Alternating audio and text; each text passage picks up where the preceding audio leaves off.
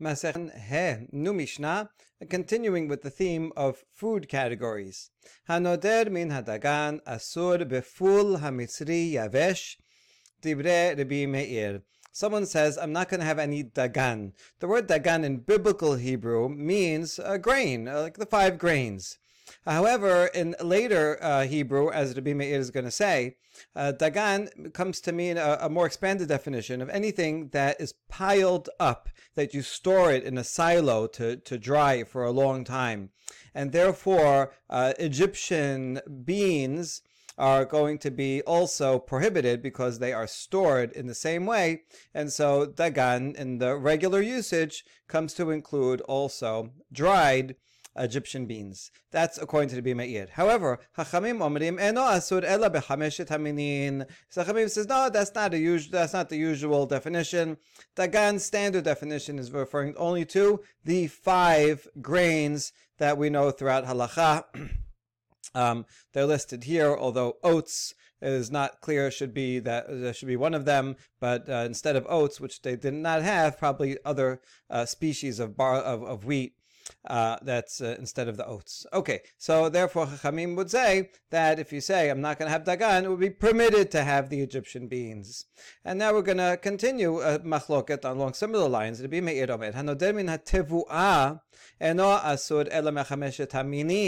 if you say the word tevuah, that's different from dagan.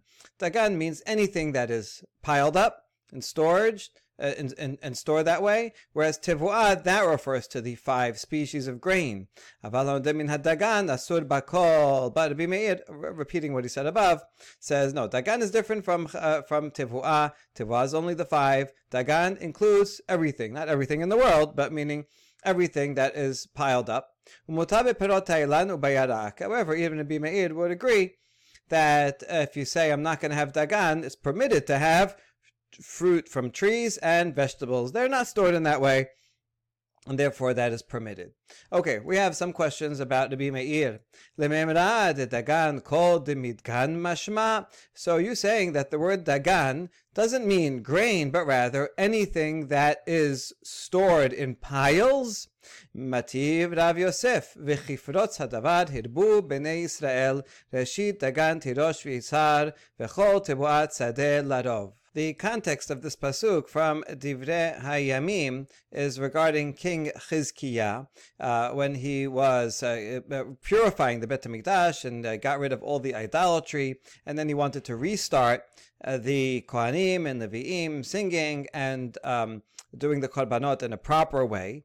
Uh, so he also ordered the people in Jerusalem that they should give Minata Kohanim, Ve'al the gifts that are due to the Kohanim and the Leviim, the Terumah and Maaser. Uh, people were, were, were not doing it properly. And so therefore he made this announcement and was teaching it, and then that when the word spread that everybody should be uh, uh, coming and, and bringing their Tirumah and Maaser and doing it properly. So Bnei Israel brought a lot of all of these categories, Reshit Hadagan, the, uh, the, the, the best of the grain, and the wine, and oil, and honey, and kol tibuat sadeh, and all of the grain of the uh, of the field. So we have a question here. We have the word dagan, and we also have the word tibuat sadeh. Uh, so this seems to be uh, repetitive. Why would we need both of them here? And specifically, this is a challenge to Rabbi Meir because he says that Dagan includes anything that is piled up. So that's a very expansive term. That's including everything, including the five grains, including Tivua. And so why would you have to say Dagan? That is very inclusive.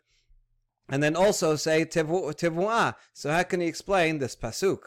Answer is Amar perot hailan v'yarak. Oh, this comes to include also fruits and vegetables um, that they also came and harvested and they brought to the Maaser um, they would bring to Maaser even things that didn't require it. They went above and beyond, brought extra, but more than they needed.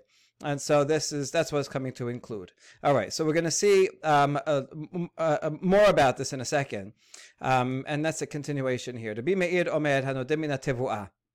We're going to go, go, go through a similar question and answer, but now for the be meir's second statement, that tevuah means only the five grains. Everyone agrees. Rabbi Yochanan explains that if I say I'm not going to have tevuah, that means only the five grains. Even Rabbi Meir agrees that tevuah is a more limited definition than dagan. Tanya name hachi shavin benoder min tevuah she'en asur ela mechameshet haminin. And we have a braita that says the same thing. Everyone agrees Tevuah means the five grains. We ask, Pishita, isn't that obvious? Mahu de tema tevuah kol mile mashma kamashmalan de mashma kol mile. Oh, I might have thought that maybe the tevuah comes to include lots of things that are similar to grain. This is no, this is different. Dagan is more inclusive, can be more inclusive according to Meir, but everyone agrees tevuah is only the five grains. Okay, now having established that, we ask a question. Mativ Rav Yosef v'chifrot hadabar Hirbu b'nei Israel. Rav Yosef is the same one that asked the question up here from the same pasuk. Does Rav Yosef ask the same question twice against Rabbi Meir? Uh, maybe, but probably not. Probably he asked it only once, uh, but the Gemara is applying it twice. Once to Rabbi Meir's first statement regarding Dagan, and now we're asking it again to Rabbi Meir's statement regarding Tivu'ah. But it's essentially the same question of you just said that uh, all Dagan is uh, is included, um, and so therefore tivua. What is tivua coming to include if all of dagan is already more expensive than tivua, which is only the five grains? Now we already gave an answer. Uh, here, Abaye says it's including fruits and vegetables. Um, we're going to um, uh, uh, emphasize that answer and explain better how it how it fits in the pasuk. Amar sadeh lechud. You're right. If it only said tivua, that would be just the five grains. But notice it doesn't say tivu'ah. It says tivuat sadeh. So tivuat sadeh, something that means anything that grows in the field that includes fruits and vegetables, not only the grains. So there you go. So dagan here um, includes the five grains plus anything that you would pile up, like uh, like those Egyptian beans. And tivuat sadeh comes to include fruits and vegetables. So when we bring uh, these two halves of the sugya, sugya together, um, uh, Rav Yosef maybe only asked it one time, but if we bring together the answers of Abaye and Rava, they actually mutually support themselves. And so you see that they were bringing all of these items um, during the time of Chizkiah. Now we have a great story. Bar Mor Shemuel פקיד דליתנון תלסר אלפי זוזי לרבה מן עללתה דנהר פניה the son of Mor Shemuel, he owed Rava a lot of money. And so he, he gave a, a, an instruction to his workers go give 13,000 zuz to Rava. But don't give it to him in the form of coins and cash, but rather from alalta. Alalta is the Aramaic translation of tivu'ah. So it probably means the same. Onkelos translates tivu'ah as alalta uh, from Nahar Panya, from near that river. Um, uh, uh, the son of Moshe Shemuel owns some fields there and says uh, anything that grows there, give to Rava until such time as it adds up to 13,000 zuz, which is the amount that I owe him. Okay, good. So that's, that's how he's going to pay him back. Shalcha Rava Yosef. Rava wants to know what exactly does alalta mean, because now he's receiving all of this alalta. What is he entitled to collect from? So he asks the master of Yosef, Alalta hechi mikariya. What is it, what is called alalta that I can go and collect from? He'd, he'd like it to be more expensive so he can collect his debt more quickly. אמר רב יוסף, מתניתין היא, ושבין בנודה מן התבואה שאין אסור אלא מחמשת המינין. Rav Yosef says, go look at the Mishnah. The Mishnah says if someone may, takes a vow against tevuah, then that means only the five minim, nothing else. You can't add anything else to that. And so he's he's assuming that tivua is the same same word as alalta. Alalta is just the Aramaic translation, and therefore it's more limited, limited to only the five grains. That's it. Amale abaye. Abaye, however, in, in the, the, the, as part of the discussion, he says, "Hold on, tivua lo mashma alata komile mashma." Maybe they're not exactly the same. You know, when you translate one language to another, uh, the words have different connotations, different usages, and maybe it's the tivua that has means only the five grains, but alalta may mean other items, any other things that grow. Allah, anything that grows out of the ground and would be more expansive. So uh, obviously, Rava is going to like that uh, answer better. Ahadru Rava. So the messengers gave the answer to Rava. Amar hala kamibayali da'alalta komile komile mashma. And Rava explains to the messengers, says, go back and tell them, you misunderstood my question. Of course, I think that alalta is, is, is an expansive definition, like his colleague Abaye here said. And that means anything that grows. I already assumed that. I'm, I'm going to go and collect from anything that grows in the field. But my question was different. Hada hudi ibayali sechar batim uschar sfinot mai. I want to know what about rental income from houses and from boats. If you rent them out and you receive that that rental income, and so maybe there are houses on this field or there are boats that are in that in that river um, that Mor uh, uh, um, the son of Mor Shemuel has, and Rava wants to go and collect from that, that rental income as well. Is that called alalta? Mi amrinan kevan de pachatan lav alaltahi. On the one hand, maybe because these depreciate. You know, like cars depreciate, the more mileage on it, so it's worth less. So even if you get rent from cars, but the item depreciates, so that's not the same as a field. A field remains the same value. Uh, fields can also go up and down, but they don't not depreciate with use the way homes or boats uh, will will uh, will depreciate uh, as time goes on. Uh, so in that, uh, if if so, then alata would not include rental income. Or since you don't notice a depreciation, uh, so it's not obvious from year to year that it's going to be worth less. Therefore, maybe it is like things that grow in the field, and therefore I want to collect from that also.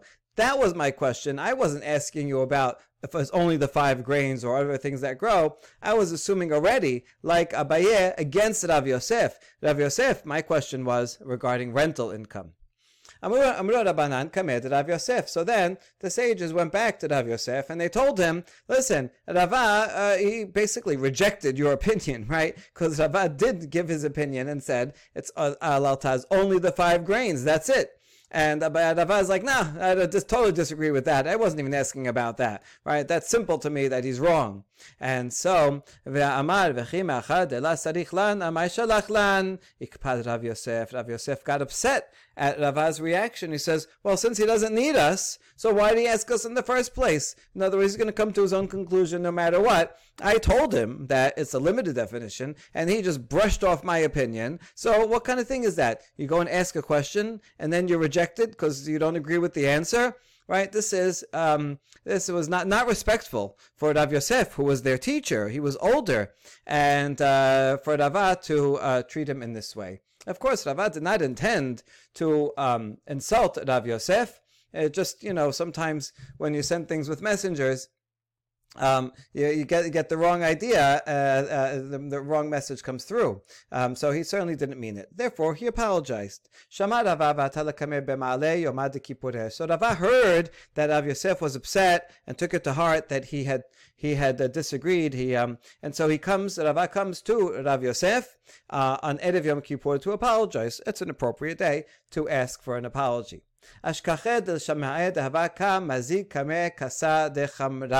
And when Rava came, he saw, I guess is in the hallway, and he sees the attendant of Rav Yosef who is mixing a cup of wine. They would dilute the wine with water in a certain ratio, and he was about to go and serve it to Rav Yosef. Havli de ana. So Rava tells the uh, the Sar Hamashkim here, uh, would you mind if I did the mixing uh, for for Rav Yosef? Interesting. It was a messenger that caused the problem in the first place by uh, by by perhaps not explaining the question exactly as it was, but the resolution will also be through a messenger. So Rava takes the place of the messenger. Now he's going to do it directly. In other words, so Rava he he mixes the wine with the water. כי קשתה אמר הדן מסגד, אמר למסגד רבה ברד רב יוסף בר חמה. אמר לה, הוני הוא. So after Rava mixes the wine in the other room, the attendant, uh, the Sar Hamashkim, uh, brings it to Rav Yosef. And Yosef is drinking it, and he notices there's something off about it. This is not the usual blend, but he knows Ravai. Says, "Oh, I think this is the blend. This is the recipe that Ravai usually uses. Perhaps Ravai puts in, in more wine than his own attendant does." So he recognizes it right away. Uh, so this tastes like the mixing of Rava, uh, the son of Rav Yosef Bar Hama. And uh, Rava says, "That's right, I am he." Right, and he comes out uh, from the the from the hallway, and he says, "I am here." Amar le'elateti. So Rava is there to come and apologize. But before Rava can even get a word in, Rav Yosef says, you're not allowed to sit down until you explain me, explain to me the following pasuk. He says, don't sit down on your feet. Uh, today we sit down on our bottoms, but uh, probably then they were sitting, sitting on the floor, you know, and sitting on top of their feet. So he says, you can't sit down. Tell me right away, what does this pasuk mean? מה דכתיב? וממדבר מתנה, וממתנה נחליאל, מנחליאל במות. The context here is the Shira, the song that was said about the Be'er, about the well that was with them in the desert. And you have these curious words that until today are difficult to decipher. Uh, something about uh, something traveling, going from these places, from uh, the, a place, Midbar, fine, that we know, but these other things is not really clear where, where they are and, and uh, why they're mentioned um, right after the poem are they even part of the poem, or is it saying something else? That this is where they went after they said this poem. Okay, so till today, nobody knows what these um, uh, what these place names mean. So this is a really a good question. Rav Yosef is asking Rava, uh, what are what, is, what does this pasuk mean? אמר לה, כיוון שעושים אדם את עצמו כמדבר, שמופקד לכל, תורה ניתנה לו במתנה. Rava's explaining it allegorically. It's not talking about uh, physical place names that uh, anybody went to, but rather is teaching a moral lesson. If a person makes himself like a desert, uh, humble, open to everyone, uh, then the Torah will be given to him, given to him as a gift. Right? This relates to why the Torah was given in the desert, so it should be free for anyone to come. Nobody owns it, and so you have to be also humble. Like the burning bush was was a small bush.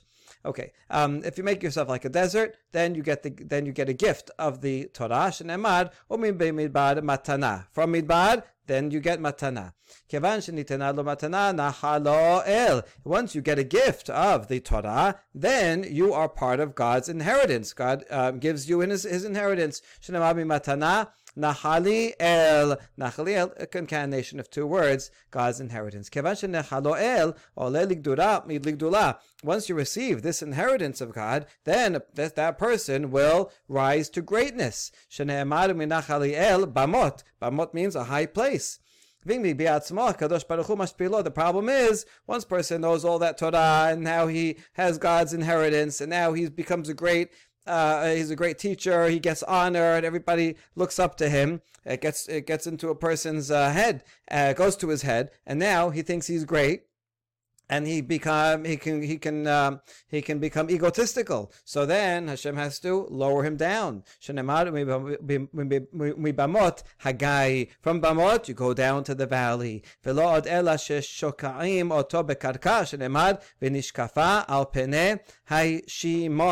And uh, not just go down to the valley, but actually all the way down to Yeshimon is the wasteland. Um, uh, have to be like all the way low down, totally lose your ego. But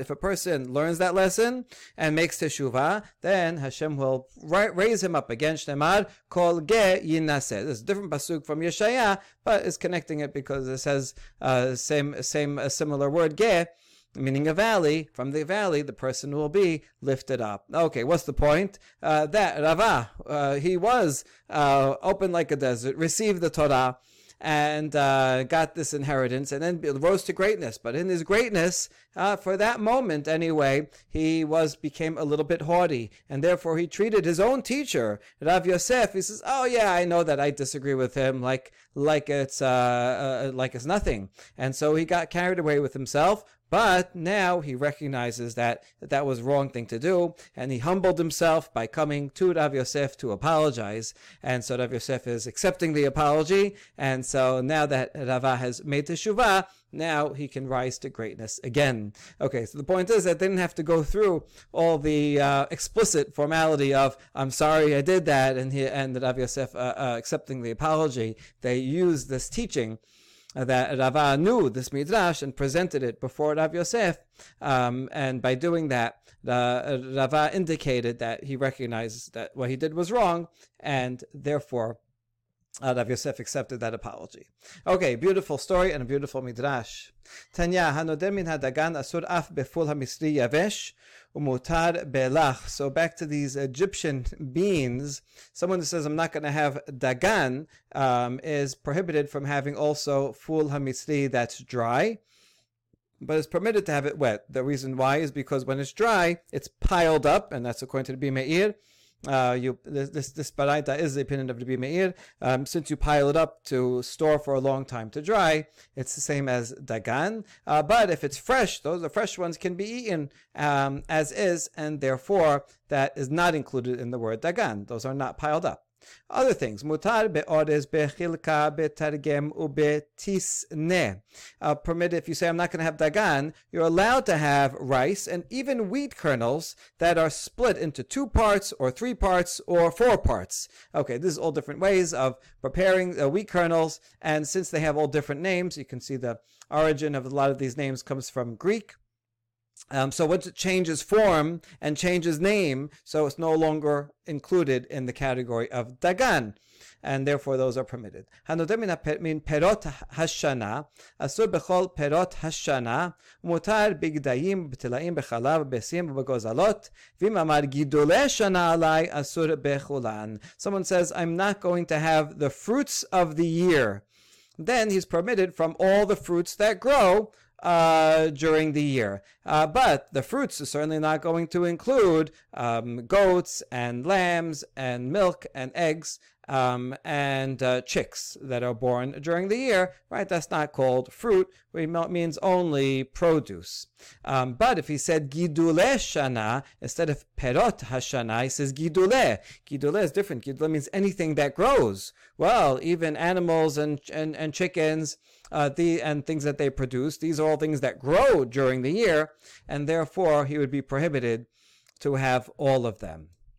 Good. Um, okay, more contrasting words. Hanodeh perot haaretz asur bechol perot haaretz mutar bichmehin upitriot. Someone says, I'm not going to have any fruits of the ground, then he's only not allowed to have anything that grows from the ground. Uh, so fruits, vegetables that have roots and actually grow from the ground. But truffles and mushrooms, even though they are uh, they grow on the ground or on trees, uh, but they don't. Their roots are, are not sustained. They're not sustained from the ground.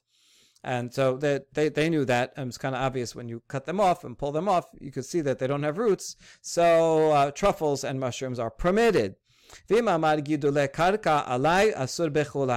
That's if he said perot But if he said gidule karka, anything that grows in on the ground, in the ground, then it would be prohibited to even have mushrooms and truffles because they do grow in the ground, even though they're not uh, being sustained from the ground. And that's the difference between the language of min perot haaretz and gidule. So again, just like here, we separated between perot hashana, which would include anything that um, you know, fruits, vegetables that grow, uh, whereas gidule means anything that's alive. So to perot haaretz means that it's actually sustained from the ground. Gidule grows from the in, uh, on the ground would include mushrooms and truffles.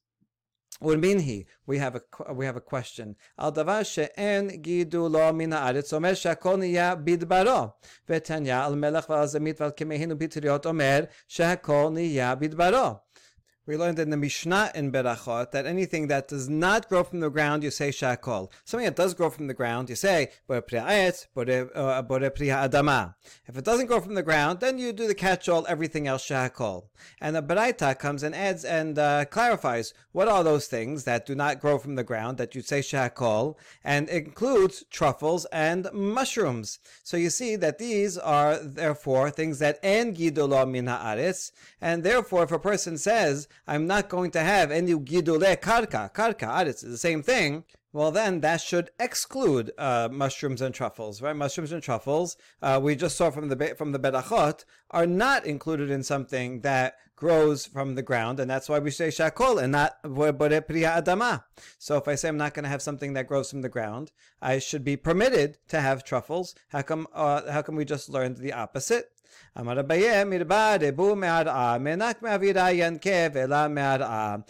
the one hand, it does grow from the earth, but it receives sustenance from the air. So since it does grow from the earth, it's attached to the ground. So that's why if you say gidule karka alai, uh, you will be prohibited because uh, that will include those things that are attached to the ground. Uh, but when we're talking about berachot, there we want to know where is it sustained from, not from the ground, but rather just from the air. Okay. al davar she'en gidulo min haaretz. Wait a second, that answer is not sufficient because after all, in the Mishnah it says anything that does not grow from the ground, you say shakol bin baro. And Abaye, you even just said that mushrooms do grow from the ground. They're not sustained by the ground, but they do grow from the ground. So um, then we should not say shakol baro. Um, so Taneh al davar she'en yonek min haaretz. Okay, amend the Mishnah. Eh, probably not literally amend it, but this is what it means to say on something that does not is not sustained from the ground, even if it grows on the ground, uh, but is not sustained. Then you say shakol. Then you say shakol nirid baro. Uh, the beracha for beracha, we go by what is sustaining it. Is it actually growing from the getting a sustenance from the ground? Then you say a particular beracha, but even if it's on the ground, um, but not sustained by it, you say shehakol. All right, that was very interesting and uh, and relevant for knowing those berachot.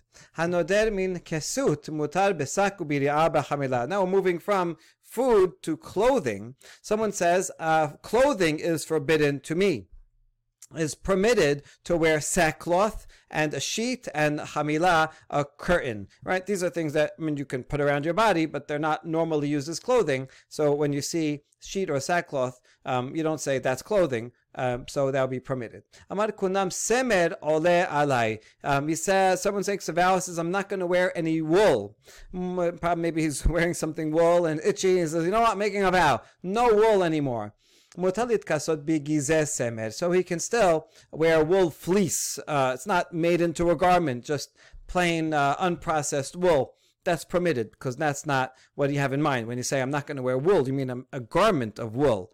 And so um, uh, raw wool is permitted. Pishtan, similarly, if someone says, I'm not going to wear flax, um, he only means clothing made out of flax, but uncombed flax that's still in bundles, as sine pishtan, raw, you know, not processed, not turned into clothing, that is permitted. Rabbi Yehuda Omer, Hakol lefi hanoder. Rabbi Yehuda, continuing in the Mishnah, says it all depends on the person's intention, and you can tell a person's intention based on the context. For example, Ta'an v'hizia v'hayare ho kasher someone is carrying a burden of some of wool or linen. He's sweating and he's smelly because he's sweating and he's very uncomfortable about this and he doesn't want to have to do this again. Amar konam semeru pishtim ole alai. And he says, I make a vow that wool and linen will not be upon me. Mutalit kasot lehafshil achorav. Then he can still wear wool and linen garments. He just cannot um, carry them over his shoulder as a burden anymore. So we know, so because we could tell from the context, since he made the vow out of frustration for having to carry all, uh, you know, a heavy load, and he's sweating, and he feels so uncomfortable and smelly. So when he makes the vow, obviously he doesn't want to put himself in that kind of situation of carrying them. But it doesn't mean I don't want to wear them um, uh, if he if he feels like wearing those things. So even though he said his language is all wool and linen, he actually only means carrying. Um, good. Tanya. Hanoder min hakesut mutar besak u biri'a u here that uh, uh, similar to the Mishnah, but now is going to expand on it more someone says I'm that uh, I'm not going to wear any clothing, is permitted to wear a sheet and a coarse cloth and coarse clothing, um, uh, and uh, uh um, uh, uh, a sackcloth also. Vasur bepunda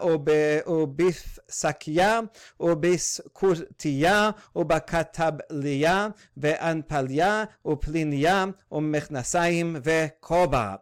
Um, but he is prohibited from wearing uh, punda that we find often is a money belt or a sash um, or this uh, sekurtia. The Gemara is going to explain what that means in a second. Uh, the other one is a leather spread or a leather uh, sock, some kind of uh, kind of a slipper, or a leather apron, and um, and and, and a, pants and a hat. Okay, all these things are considered clothing, and so are included in the vow my iskurte. So this iskurte, which we call skurtia, that's the same thing, iskurte. Amara babarchana kituna de salah. We're talking about a tanner's apron. Tanners, when they were working, they were using a lot of very dirty materials and smelly things. So they wore this uh, kind of apron. That is also a piece of clothing and would be prohibited under that vow. Tanya, Yosin besak abe ubesagos abe wiria b'chamila mipnei hageshamim. Uh, this, now we're moving to laws of Shabbat. Even though on Shabbat you're not allowed to carry, but you're allowed to wear clothing. So anything that's clothing, certainly you can wear. The chidush here is that the def, uh, for carrying on Shabbat, uh, let's say it's raining out, um, so you are allowed to put on thick sackcloth or this coarse blanket or a sheet, even though they're not typically clothing. Uh, to such an extent that if you made a vow against clothing, you'd be permitted to wear these these things. But for Shabbat, uh, you're allowed to wear them because you are, even though they're not usually clothing, since you're using them for protection from the rain. So you are, in fact, wearing them, so that's permitted. But what you cannot do is cover yourself with a box or a basket or a mat, right? Going, you know, putting yourself in a cardboard box even though yeah it protects you from the rain but that is not where you don't wear a cardboard box that's completely different um, and so that would be carrying and prohibited on shabbat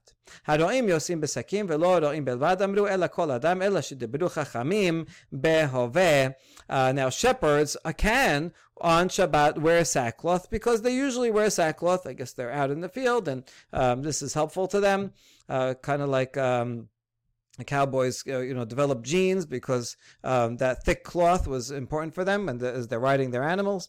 Um, and but actually, not only shepherds, but uh, anyone who usually wears sackcloth can go and wear sack, uh, go out and wear sackcloth on Shabbat because they are wearing it, so that's permitted, even though it's not typical clothing.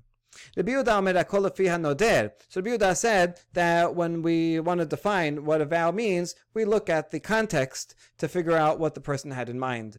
Tanya kesad amar. Let's see some more examples. Mishnah brought one example. We're going to bring more. Hayalavush semer vehesar v'amar kunam semer uh, ole alai. If a person was wearing wool and is not comfortable, it's itchy or too hot, and he says, all wool is going to be prohibited to me. Asur lilbosh umutar on. Then he cannot wear wool, but he can still carry wool if he's a wool merchant or, in, or you know just carrying a burden of wool.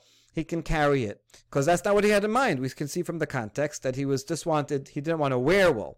Hayat pishtan v'hizia amar kunam pishtan ole alai mutar lilbosh ve'asur on. Similarly if uh, someone was carrying flax and he is uh, uh, sweating because he's carrying carrying the flax and he says flax will be prohibited to me, then he's allowed to wear, he just cannot carry. Um, the second example is the same as in the Mishnah. What this Baraita adds is the opposite case of someone who only, who is wearing it. So it depends what he's, whatever he's doing, while he makes the vow, that reveals what he's upset about and why he made the vow. And so, based on that, we can define what is covered and prohibited by the vow itself. Baruch Adonai Leolam, Amen